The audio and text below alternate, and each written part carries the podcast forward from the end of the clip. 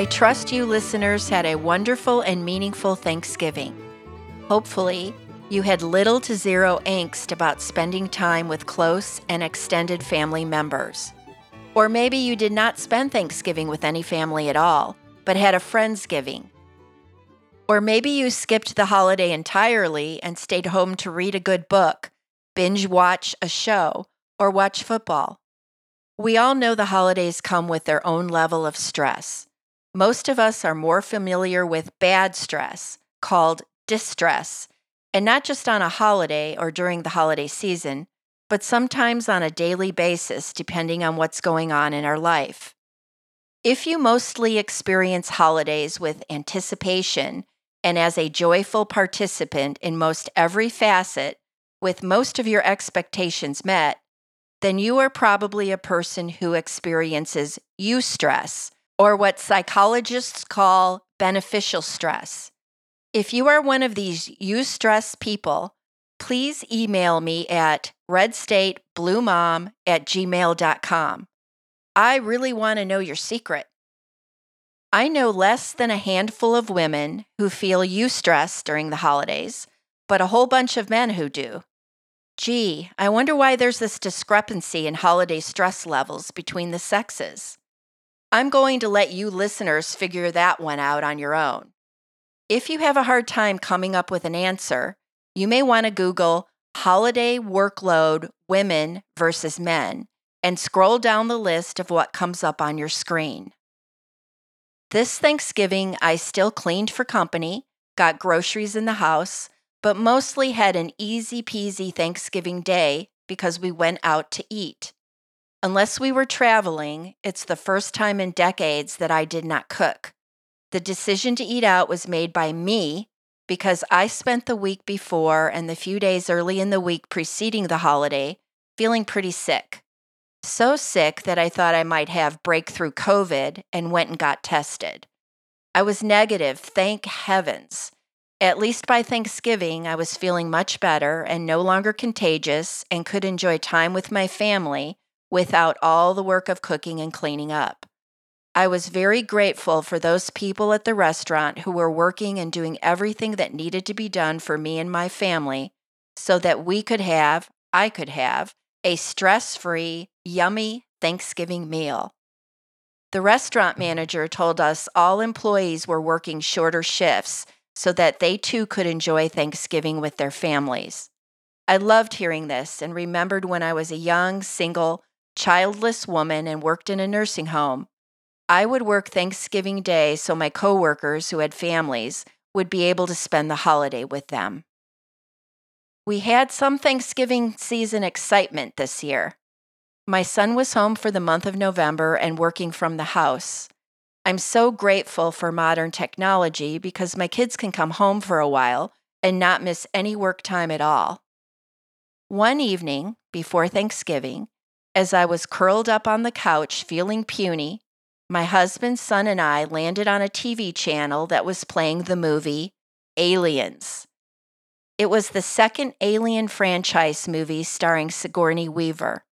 My son was relaxing on the other end of the couch from me. Toward the latter half of the movie, my husband got up to go to the kitchen.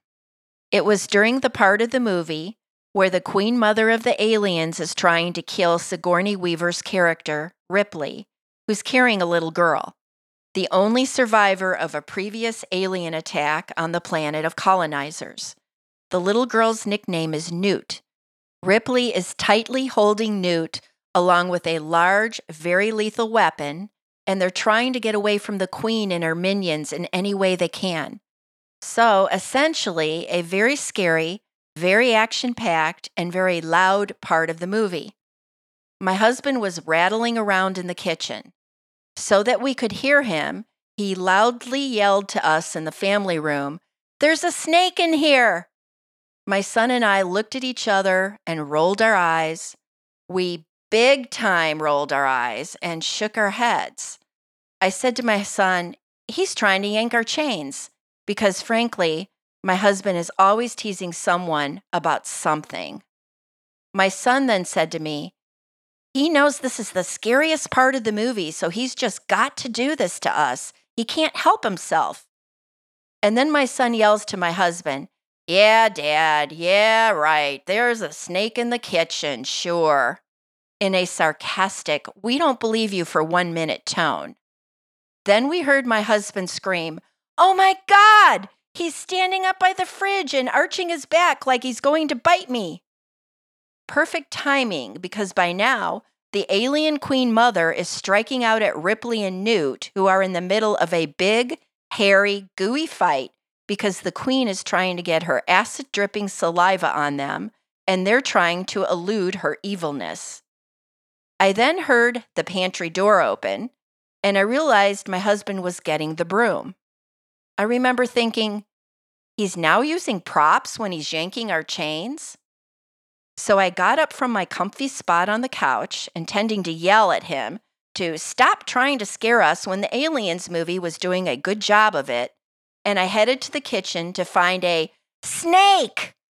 Not just any snake, but a poisonous snake, a copperhead, a small copperhead with its distinctive hourglass shaped pattern, but still poisonous and slithering as my husband was trying to get him to the back porch door with the broom. I let out a blood curdling scream, as was probably heard in movie theaters during the original viewing of the Aliens movie, which then caused my son to come quickly into the kitchen and take a look see. Then he ran to grab a dustpan to try to lift the snake up so he could throw him outside. By now, it's total mayhem with yelling and broom bristles swishing and the sound of the plastic dustpan scraping on the floor as my husband and son are trying to herd the snake into the dustpan without getting bit. Of course, I'm doing a really great job of holding the back door open while giving the guys directions on how to herd the snake into the dustpan to get it to the back door. Somehow, in all the chaos, the snake is in the dustpan and hurled out the back door where it lands right next to the large flower pot that I had planned on gussying up for the holidays because it can be seen out the back door from the family room. We watched the snake slither under the flower pot. Right then and there, I scratched something off my holiday to do list. I slammed the back door and then we all started laughing, chattering, and reviewing the events that just transpired. First of all, how did that snake ever get into the house? We didn't even have our Christmas tree up yet. And anyway, we have a fake one, but we store it covered in the garage, so maybe a snake could still get under the cover and curl up on a branch undetected. I don't know. It's a big mystery how that snake got into the house, even a mystery to our pest control guy. Some of you listeners might even say this snake incident is a metaphor.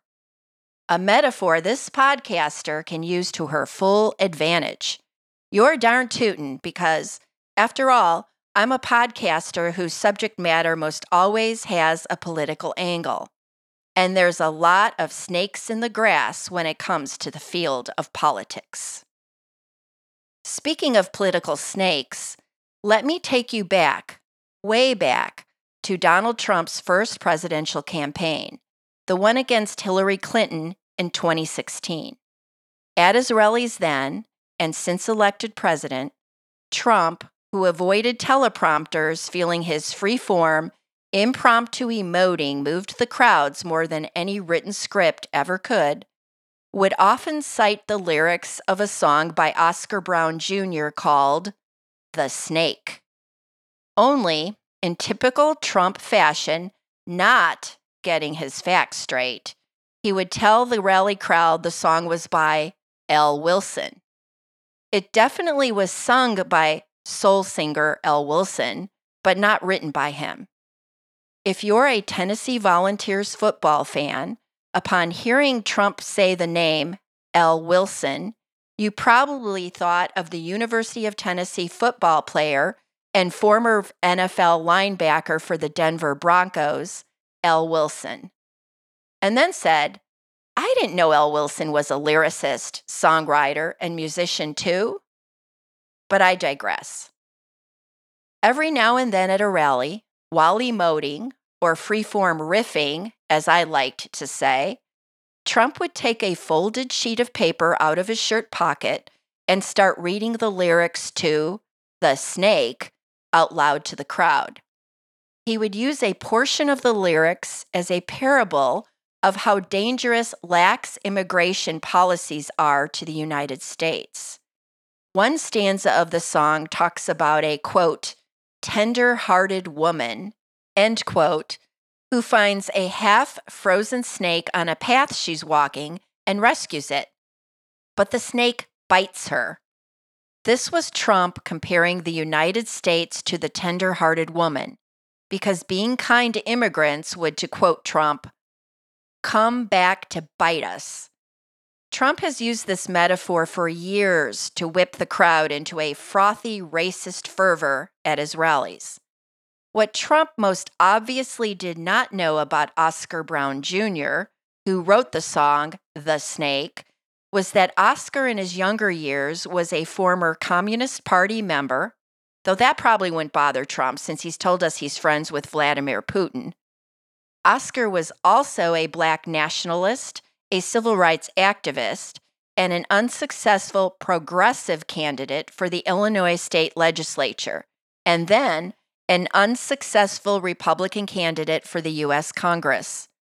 That's a big transition that may need to be explored in another podcast. Just saying.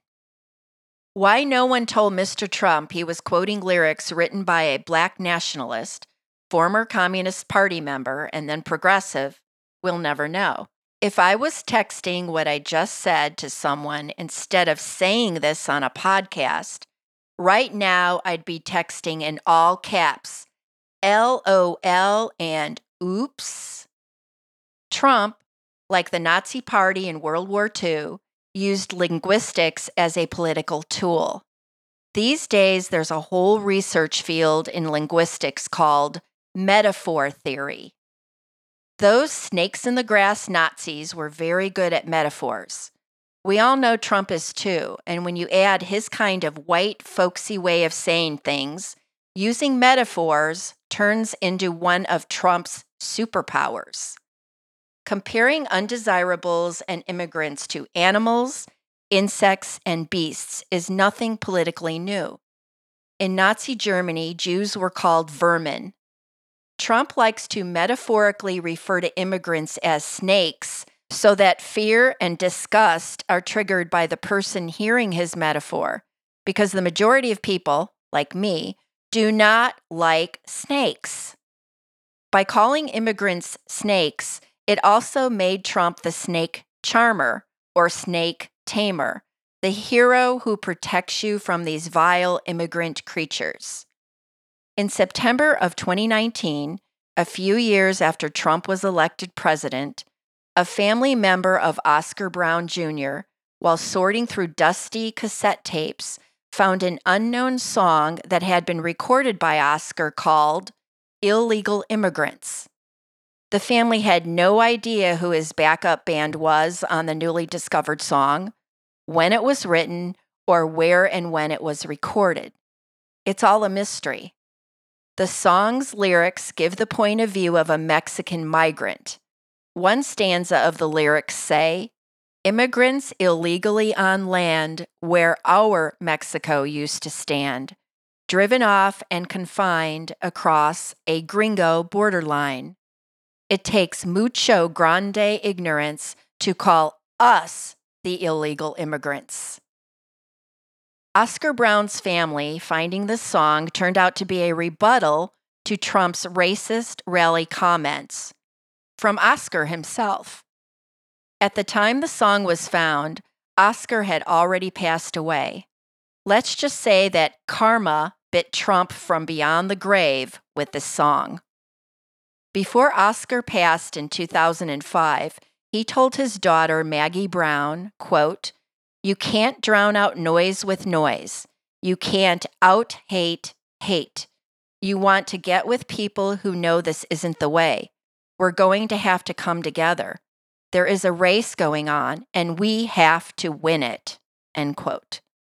I suggest you listeners get on YouTube and pull up the song Illegal Immigrants by Oscar Brown Jr. I've listened to the song and the music. The lyrics are really catchy and apropos to the time we live in now. And the song has a really great beat, too. I found myself a moving and a shaking my booty, and it's not an easy thing to do when you're almost 65. Believe you me. Now, here it's December already, and the year end holidays are here. Maybe you celebrated Hanukkah at the beginning of the month. Maybe you'll be celebrating Christmas or Festivus if you're a die-hard Seinfeld fan. Or maybe you'll celebrate Kwanzaa the last week of the month. If you're a pagan, maybe you'll celebrate Sol Invictus, the birth of the unconquered, invincible sun. Or maybe you don't celebrate anything in December at all. There are some Christian based religions that don't celebrate Christmas because they say Jesus Christ was not born on December 25th. And that date and its celebrations come from pagan times. Those Christian based religions are not wrong. December 25th was the date of the celebration of Sol Invictus, and also came a few days after the week long feast of Saturnalia in honor of the Roman god Saturn. After Jesus Christ's death and over time, the Roman Empire became Christianized. This was due in large part to the first Roman emperor to convert to Christianity, Constantine, who lived in a palace complex in Constantinople the capital of the Roman Empire at the time. The city was renamed Istanbul in 1930 after 1600 years of being called Constantinople.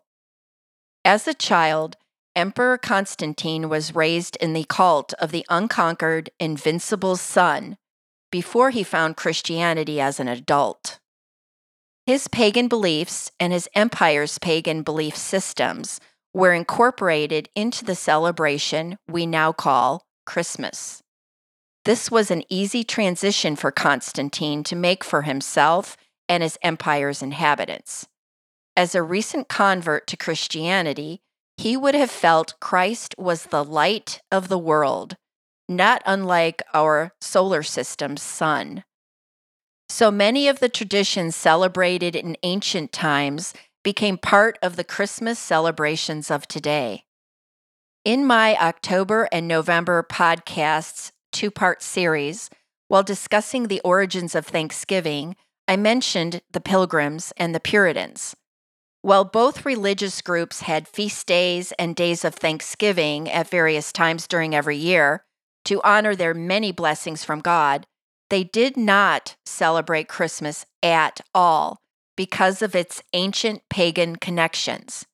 So, if you were raised in and still adhere to a Christian faith like the Two by Twos, Jehovah's Witnesses, Seventh day Adventists, Quakers, or Churches of Christ, you won't be stressed in the least by December's holiday chores and traditions because you won't be doing them at all. This Christmas, we won't be celebrating the holiday as we traditionally do in my family because we will be on an international trip and in Istanbul, Turkey. We took a leap of faith last February and bought four tickets to Istanbul at a bargain basement price. These tickets and this trip are our family's Christmas presents for probably the next decade. But again, I digress. We are a family who suffers from wanderlust. We are also a family who values time together and experiences shared much more than material things. We are also a family who gives much time, energy, and resources to our communities and its needs. Our February leap of faith in buying the plane tickets included our thoughts that COVID would be largely under control by the time December 2021 rolled around. Well, we all know now that we were very wrong on that assumption, but we're fully vaccinated, and the four of us have had the booster shot too. From past international travel trip requirements aimed at staying healthy, I'm also vaccinated for several kinds of hepatitis, typhoid, and yellow fever, just like all my military friends are. A heads up here January's podcast may sound like part or all travelogue. Time will tell. There are always interesting stories to tell from every trip I've ever taken, whether it's international or domestic. This year, after our Thanksgiving season snake experience, and as I take my seat on the plane to go to Istanbul, I'll be hoping there will be no real life replay of the Samuel L. Jackson movie, Snakes on a Plane.